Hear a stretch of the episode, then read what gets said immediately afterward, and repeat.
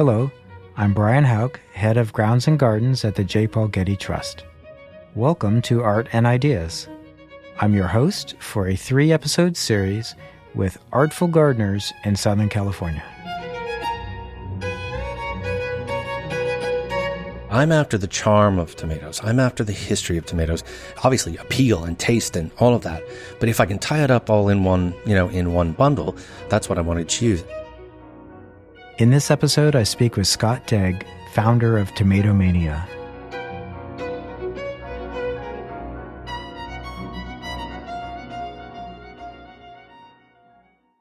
I vividly remember the first time I tasted a tomato. I was six years old and I was visiting a home garden in Oklahoma. I was given permission to eat a tomato. When I think back to that experience, I'm still filled with joy and wonder. It's one of my first vivid memories of plants. To say Scott Daigre is also passionate about tomatoes is an understatement. Every year he selects around 300 varieties of tomato for Tomato Mania, an event he runs across Southern California each spring to bring tomato seedlings to home gardeners. He is also a garden designer based in Ojai, California. I recently spoke to Scott about his mania for tomatoes, what makes heirloom tomatoes special, and how to grow them in your garden. I'm talking today with Scott Daigre. Welcome, Scott. We're going to talk about tomatoes today. I love that idea. It's great to talk with you always, Brian. And this is my favorite topic. You're a plant person from way back. I am a plant person. I'm a plant person from way back. When did you start learning about plants? You know what? I I had a a garden when I was about five, sort of mimicking my grandfather, right? My garden inspiration and specifically tomatoes. I remember being in his shed. I remember what that smelled like, right? And I grew up in Louisiana, so it was uh, a wet garden shed. So as you grew up, your love of plants sort of took over your life. I know you've been a garden designer and you've been involved with a specialty nursery, Hortus, right. in Pasadena, and there's probably a number of other things that I don't know about. How did your garden journey begin? I grew up in Louisiana most of my life. By the time I was 21, I had moved to Chicago and into a whole different world as far as gardening is concerned. I always say I did become a gardener in Chicago because I, I, struggled through a winter there like I that I just wasn't ready for. I'd never done that in my life before. Then I remember that springtime vividly because oh my god, it was time to be green and you know do things in the garden. So coming out of that, I threw seeds in every available spot, you know, where I lived. I moved to Los Angeles about six years later, and uh, a friend signed me up for a community garden plot for my birthday on one of those years. And then it started for real. It really did. I did various marketing and uh, promotional kind of uh, career steps early on in my professional career. And I finally just got to the point where I had to leave that. All I really wanted to do was garden. And you know, as you said, I went to work at Hortus and that was a, that was a, um, oh, gee, it was, it was such a gem and it was such a, a, a hub really as well for all of gardening in Los Angeles. So I learned. I opened my ears. I just soaked it all up, and uh, the garden design happened from that, and on and on and on. And I helped build Tomato Mania when I was there, so that was critical for me. But it just kept expanding and kept changing, and I found new facets. Uh, you know, I never latched onto one part of gardening. I found new things, whether it was vegetables or succulents or you know whatever, and so rolled through all that in my early career. I'm glad you mentioned Tomato Mania, and I'm glad we finally get to that topic because that is one of the reasons we're here today. Tomato Mania has become this part of our culture in Southern California. Oh my gosh, I'm so grateful for that. And, and, and I love hearing that. Warms my heart to hear that. To sort of jump the gun, Tomato Mania is about heirloom tomatoes. Right. And you go around creating what you might call pop up nursery events and sell heirloom tomatoes. Is that a fair description? That is a fair description. We are a tomato circus in the springtime, and we run around the state with, you know, a crazy amount of crazy and rare and amazing uh, tomatoes that we offer to home gardeners. That's what we do. That's what Tomato Mania is. It started at Hortus. Uh, it was originally the brainchild of uh, Gary Jones, my pal, and then boss over there. I helped build the event while at the nursery. I kind of became event planner when I was there, sort of, and just again completely latched onto it. And when the nursery closed, I said, let's try to do this outside of this site. And then we became that pop up. Um, and that was 21 years ago, I think, maybe 22. Isn't that crazy? And so, yeah, we took it on the road. And in fact, since then, we've been in five states and about almost 30 cities trying to figure out how it works best, how we like it best, all of that. It's always a work in progress, I guess, as any, any small business is. But yes, we are a pop up and we offer crazy good tomato seedlings to good gardeners in uh, wherever we are. I know you approach this as your business. I know as a guest who's been to Tomato Mania in the past, I feel like this is a service. When I when I go there as a so guest, I see heirloom tomatoes and I get to pick and choose, you know, what's out there. And and as a gardener, as somebody who cares about what I bring into my home and why I might be choosing a tomato, the fact that there are so many to choose from and some knowledge and some education about it really makes me happy. Oh, thank you. You know, there's such a joy about heirloom tomatoes. I think it's worthwhile to say, what is an heirloom tomato? Why would somebody choose to grow a heirloom tomato versus a more modern hybrid tomato? Well, in the truest, the horticultural sense, an heirloom tomato is a is a variety that is true from seed. That means that if I grow a black krim this year, which is, I think that I, I credit that tomato with starting the whole heirloom craze, sort of in, in my world, in our world here. If I save a black krim seed this year, I grow it out next year, I get the same fruit. And that's not true of some of the hybrid classics that we grow and have grown and love. So an heirloom, first of all, is true from seed. I think what people get attached to and, and the reason why they're so different is that they come in a lot more colors and shapes and they have a lot more personality, perhaps, than again, the red, medium sized, roundish kind of things that we've grown for years. And then they have stories. You literally have stories of this seed being you know, brought with families and explorers and people around the world. And the stories are rich. The stories are varied. And, and, the names tell a lot of the stories, where the tomato came from, what it's used for, whatever. Um, we have beautiful options like a Cherokee Purple. We have a Russian Queen. On and on and on. So many lovely varieties um, that, that, again, tell a little story. And you can participate in that. I think that's part of what we want. We get to participate in a little bit of history where gardening is concerned, and that is different and interesting for a home gardener. Let me see if I can lay this out. A heirloom tomato could come from any part of the world. Absolutely. Okay. But tomatoes are not native to all parts of the world. No. Tomatoes are from where originally? Originally, the thought is um, that they originated or they were first uh, domesticated, if you will, in South America, in Peru where they were growing wild.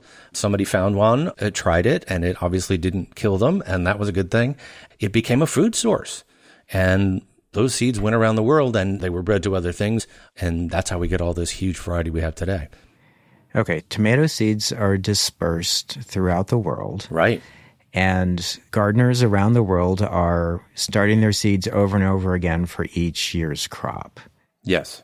Saving those seeds. Very, very important part of that heirloom legacy and they are making selections according to their interests and their climate. Bingo. Exactly. I mean, if I'm in a, a super cold climate, I want to save seed from the first tomato of the year, right? I want that earliest tomato.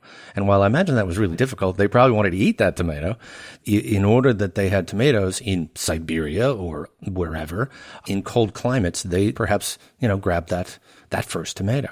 Or let's imagine a, a place with a longer season. All of a sudden, there's this beautiful yellow lobed, amazing beefsteak tomato that happens out of maybe an accidental cross, maybe something that was planned. And boom, all of a sudden they just said, well, that's amazing. That's different. That's tasty. Let's hang on to that one. So I imagine all these personalities happened either by accident or by someone's plan over many, many years. And people, yes, selected for exactly what they wanted, their climate or what they needed to happen in the tomato garden or in the vegetable garden. If I go talk to somebody who doesn't know much about gardening, I feel like they would tell me tomatoes come from Italy. I mean, that's good PR, is what that is, right? That's good PR. Evidently, you got to grow San Marzano's in the hills, uh, uh, the hills of Italy, right in Pompeii or wherever that district is that's that's famous for them. But a tomato is, in truth, a pretty universal plant. Now, yes, it needs to do different things in different parts of the world, or it will react to different climates and seasons, etc. But by God, you can grow them everywhere. So, an heirloom tomato is of interest to most gardeners, no matter where they are around the world, because they taste so much better than something you get from the store. Generally. Right? That's a fair statement. That is a fair statement. And I think, yes, it's a generalization because I think there are some stores who sell really good tomatoes at the height of the season when we should expect that it's best. I think most of us, because we now can have tomatoes almost all of the year, spend a lot of the year eating subpar tomatoes. So when it comes around to the time when we can grow them and eat them when they are ripe, and in season and in my garden, the taste and the, the excitement about that is just, come on, it's tenfold, right? And that's why we get excited, I think, about that heirloom because we don't have necessarily have heirlooms all the time, uh, year round, right? Even though we have, you know, some store bought kind of reds that you can get in January, sure. It's harder to ship tomatoes across the world like we can do with other fruits. Unfortunately, we sort of have to have some, some months when we eat cardboard tasting tomatoes. And boy, when we can do it differently, we sure do. I know when I've grown the yellow pear tomato in my backyard, my biggest problem is getting it into the house because I will have eaten my handful before I make it into the kitchen to actually use them. That's almost what cherry tomatoes are for. You just got to grow a bunch of them so that you can't possibly do that. And then you can have something to eat later at dinner or whatever, or to share, right? Well, yeah. I mean, there's there's also Matt's wild cherry, which I actually haven't grown for years, but that is a favorite one of mine. Can you tell me about that variety? I, I don't. It, it's it's particular story. I know that I knew nuggets of that, Brian, from here. You know, uh, through the years. It's named for Matt, a, a horticulturalist, kind of adventurer. It is of Mexican origin, if I'm remembering my stats straight. And it's obviously for your listeners who grow standard tomatoes, it, it doesn't fit in that mold. It's a wild tomato, which means that its leaves are frillier, maybe more, you know, it just, uh, it's just very, very different. And the tomato itself is more akin to that first tomato that was found on a hillside in South America. It's tiny. It's very tiny. So, you know, the tip of your little finger kind of tiny. And it packs a punch. It's got a great taste as well. So Matt's is one that because there are other varieties, and you mentioned yellow pear, and we see this with, with this one as well, because those were so popular, have been so popular for a long time. There are other options that are like them that people move to just because it's interesting. Spoon is a, a lovely, I think it's the smallest tomato I've ever seen, so we love that about it. Um, but it is the Matt's Wild Cherry of today. It's almost like tomato fashion. You know, people move in and out of, of various, uh, as they sort of learn and grow and maybe even experiment in the kitchen. They move amongst these varieties. And that's another reason why that sort of large group is really, really exciting for people who are obviously gardeners, but also, you know, like to know what they eat and like to have an adventure when they eat as well. If I'm a gardener at home and I want to participate in this world of tomatoes, I would just follow the same pattern of collecting the seeds and growing them up and choosing the one I would wish? Or if you wanted to, I always tell people that's way too organized for me. I'm an enth- you know I love tomatoes and I'm just so enthusiastic about them. But that's you know that's where the scientist comes in, and that is just not me. But there are many, and I, I should say some of the major trends in tomatoes today are being driven by backyard hybridizers. So yes, they are very much deciding, oh, that's amazing. And that's amazing. And I like the growth pattern of this tomato and the color on that one is just too good. Let's cross them and see what happens. The whole dwarf tomatoes that are coming onto the scene right now, which is huge in tomato circles, all happen because of small hybridizers. You have to have some patience and you have to have, you know, organizational skills before a, an heirloom can be sort of sold as one. It generally goes through seven to nine generations of testing or growing is what that is. And obviously tasting and, and all the rest. So it's a time consuming thing. Um, is it possible? Absolutely. Seven to nine generations. Generations, absolutely. Does that mean seven to nine years? Well, in most cases it does, right? If you don't have a greenhouse and not many people have a, the kind of greenhouse that would give you, you know, years or a full year of growth potential, right? For even a tomato, which is tough and easy. Yeah, it takes seven to nine generations. So in many cases, it is exactly that. It is exactly that. Um, and then, as you mentioned previously, it's not just growing; it's selecting. I think more often than not, though, back to your point about you know people saving seeds, I think it was accidental, or or not even accidental, but just informally. You know, people saved that thing that they wanted, and by the time the kids grew up, they had only, had only that tomato in their garden, and then they passed it on to the grandkids. You know, so that's how that works. Ah, that makes sense. I mean, I know from my own gardening, yellow pear will reseed itself in my yard and I don't have to do anything. Yes. So that comes back again and again. But to your point about tomato seeds being in families, I do hear stories about, you know, grandchildren who who are growing the grandparents' tomato. Oh, it's a lovely. It's it's it's a, it's a legacy, right? Right. Right. That makes a lot of sense. All right. I might be in the same boat as you in terms of not being organized or patient enough to create my own heirloom tomato. So, how do I discover the tomato I want? Where do I get information? There's so much out there. And obviously, the, the web, the internet is our key to that. I, I imagine that best estimate, there are probably six to 7,000 varieties of tomatoes, seeds of tomatoes that I can get to in any moment. So Wait, give me a moment. You said six to 7,000. Uh, yes. See how hard it is to edit to my 300 that we do every year? It's very hard. Wow. Yeah. Six to 7,000 and happening more. And as I mentioned, happening more and more and more, you know, each year as people get more excited about these things and figure out a new way that a tomato can be used or otherwise grown or like that. So just to follow up on your question though, the internet is your gold, as well as obviously in-person events. I know there are neighborhood events even in, in, in Ojai where people share and all of that. There's something called the World Tomato Society right now that's on Instagram and on, you know, everywhere you want to be. Their posts are all about tomato varieties. So if you follow them, you can get 300 in a year. And I'm look, I follow them and go, oh my God, I got to look for that. It's kind of amazing. You'll learn about where they come from, who developed them, if they know that, all of that kind of stuff. And uh, it's a treasure trove out there. So if I went to your pop up nursery event, Tomato mm-hmm. Mania, right. and you've said that there are 300 or so varieties that you'll grow in a given year. I still don't even know how I'm going to sort through 300 interesting objects to figure out the one that is correct for me. How do you decide on the tomato that really sort of is going to work for you this year? There are actually quite a few things that one can use to develop a strategy in terms of growing a tomato. What do you want to do with it? Where are you going to grow it? What do you want to cook? What do you want to eat? What will the kids eat? When are you going on vacation? If you're gone for the month of August, you want to grow a lot of early tomatoes, for example. So it offers you the opportunity to have a plan, and lots of folks will love that and get attached to that. So you come to this event, yes, jaws drop open and eyes are wide, and we love that, and we giggle and say, dive in.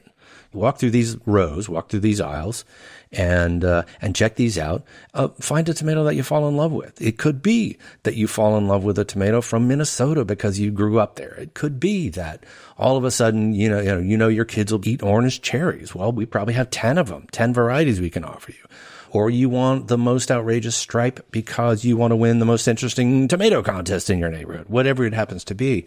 I do think it's interesting. Walk through, look at the pictures, read the descriptions, and fall in love. And you are attached. You are then attached to what you're growing. You're attached to what you're eating. And that's how we, we become connected. I love that it connects us to our food, our region, all of that stuff. And, uh, and it's really exciting. I am going to remember the phrase a tomato strategy for the year. good, good, good, good. Yeah. I think that's exactly correct. Yes. Well, you have, look, we all grow in different spots, right? We all can't do the same thing and have or expect or enjoy the same result. So we make a strategy. Okay. Let me sort of pretend that I've gone to Tomato Mania and I've purchased a flat or two of tomatoes because I have a tomato strategy. I love it. Where are we going here? Go. And I'm going back to my house to plant them. And since I know I have the expert in front of me here, how do I transplant the tomato? What do I do for success? Well, you get home, you bring that tomato in, and just for a minute, you set those tomatoes aside and you concentrate on your soil. Add organics. Once your soil is ready, you will ease it out of the pot gently. You'll prepare the hole where you know it's going. You might sprinkle a little bit of a good balanced organic fertilizer in there, right in the root zone. Some people add an egg or a fish head or all those other things that you can put in a hole. But for now, let's just be simple. Prepare with good compost and all that. Add a little fertilizer. Place that tomato in the hole that you prepared and then tuck it in really, really nicely, making sure that you've buried a bit of the stem so that when you plant that tomato, you really just want the very top of that plant and a few leaves above the soil. Plant some of the stem because the stem will root. So the stem will provide more roots for you almost immediately. The plant is stronger, the root ball is deeper and cooler, and the plant gets a good start. You water it in nicely there, you soak it well, you should be on your way. Planting the stem goes against all of my gardening knowledge. Well, and it it, it does, and that's the other um, eye popping, jaw dropping thing that, that that most beginners hear and go, "How can that possibly work?" And we respond with, "Well, hey, just don't do it with your squash and your corn. You can only do it with tomatoes." But go for it, and you'll see a stronger, thicker, more healthy plant right from the get go. And it's a good idea. I want to go back to something you kind of glossed over fish heads and eggshells. I why did you just move on from fish heads and eggshells? It does make you go, ooh, right? Because there are lots of, you know, just as in everything else. I mean, pick a topic, pick a hobby, pick a whatever. People do it differently. We have a good tomato maniac friend who puts Tums in the bottom of his tomato planting holes to provide more calcium for the tomatoes so that he can help avoid blossom end rot and aspirin, the salicylic acid. Is that what's in aspirin? Root to, to yeah. aid in root development. There's all sorts of lore, all sorts of things out there. We all have those things. I think if you get a good balanced fertilizer and amazing soil, you're off to a good start. I'm going to have to think about this for quite a while. the um, the idea of putting aspirin or Tums mm-hmm. in my gardens doesn't seem like the most effective way to do things if I'm planting a lot of plants for the season. Well, I tell you, the the only time I ever used the egg theory, Brian, I was I was in Ohio on a planting a, a large part of one of our test gardens, and I got I got lazy and I dug all the holes. Right, I dug forty or fifty holes, and then I put an egg in every one because I have chickens. I, I, that's easy for me to do. And then I got tired and put it off till the next day. And when I came back the next day, critters had stolen most of them. So I went, ah, this is just doomed. You know, I, it, it, this is a sign. And uh, oh well, there you are. Yeah, clearly you're going to have to crack the eggs in the future. exactly. So. Answer that question for me. Oh, that's that's fantastic. Well, okay, so there is a lot of technical knowledge that goes along with any gardening. Can be sure. And if you're sort of going to invite yourself into the world of having a tomato strategy and growing heirloom tomatoes and and joining this community, you know, you will have to sort of jump up on your learning curve. Oh, absolutely if you're a beginner, are you going to have some success? Of course. Well, look, it's a fun thing. You know, and it's not difficult. This is not something that requires a lot of study. As you hit the different phases of what you're doing, whether it's rooting something into the ground for the first time rather than planting a root ball, or fertilizing, or pruning, or anything that comes along with gardening, and there's all that in the tomato world, right? All of those things are things that you could learn while you're growing this one plant or plants. Just address them as they happen. And you don't have to know it all going in you learn as you go and as you grow. There's so much out there that can help you with that. And uh, it's a lovely thing, too. Given that this is a Getty podcast, it makes me think about curating tomatoes in terms of picking from the six or 7,000 down to 300 every year tomatoes. And maybe we can make the association that you're curating a collection, that you are sorting through all of our available choices and and bringing it forward to the local gardener? How do you choose? Oh, gosh, that's such a good question. There are many things that drive a choice, but I'm after the charm of tomatoes. I'm after the history of tomatoes. Obviously, appeal and taste and all of that.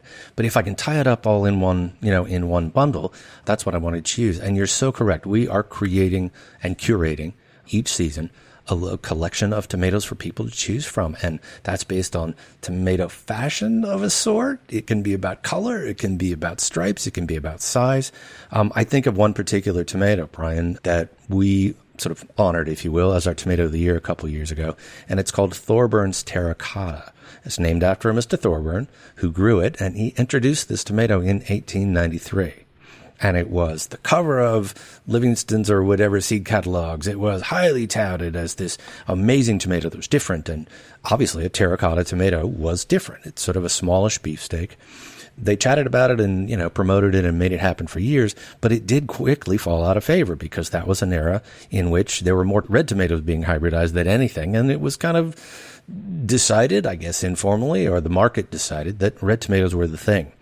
And so it fell out of favor and disappeared from the covers of seed catalogs and such. And to many who study such things, and there are several garden historians who, who try to do this, they thought it was lost. Some seed was found early in the aughts, you know, 10, 15 years ago, and it was in fact found, replanted, retested, all this, right? And um, we found it and embraced that story wholeheartedly and went, oh my God, this is the kind of thing that we need to showcase. This is the kind of thing that we need to offer the public, the growing public. So yes, I mean, we, we find even antiquated things like this and showcase them in the same way the museum does and offer them to a, hopefully a whole new group of people or at least offer a whole new way of looking at this item to a whole group of people.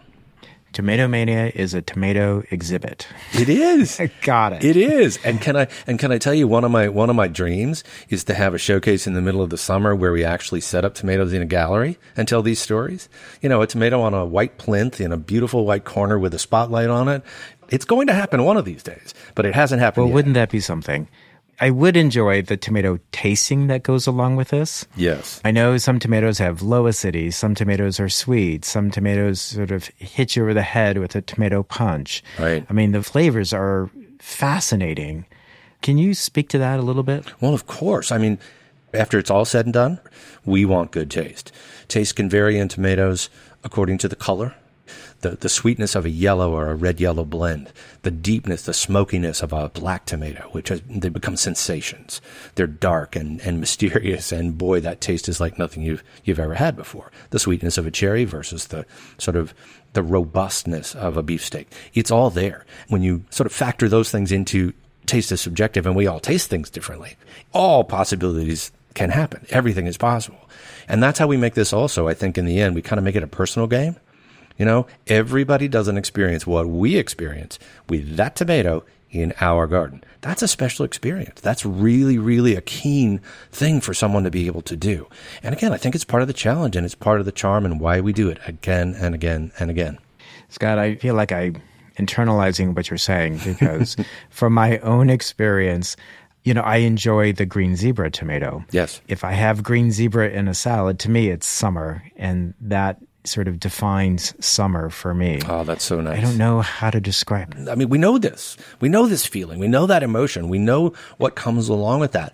And again, you know, a lot of the times I, when we talk about tomato mania and what we do, it's not about so much a plant as it is about an experience. And I think that too is sort of museum like. You know, you go and you see great art or you see great sculpture and it's an experience. It's not just an object there. It becomes more than that.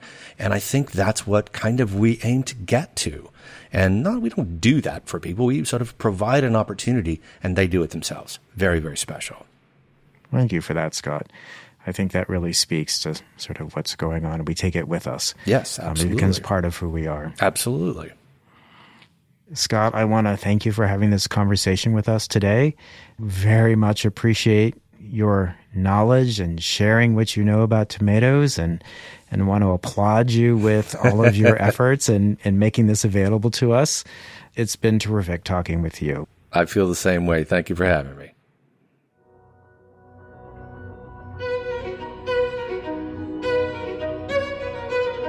This episode was produced by Zoe Goldman, with audio production by Gideon Brower and mixing by Mike Dodge Weiskopf.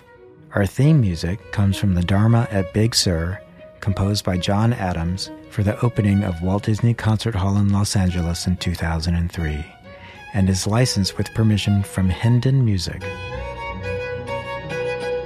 For new episodes of Art and Ideas, subscribe on Apple Podcasts, Spotify, and other podcast platforms.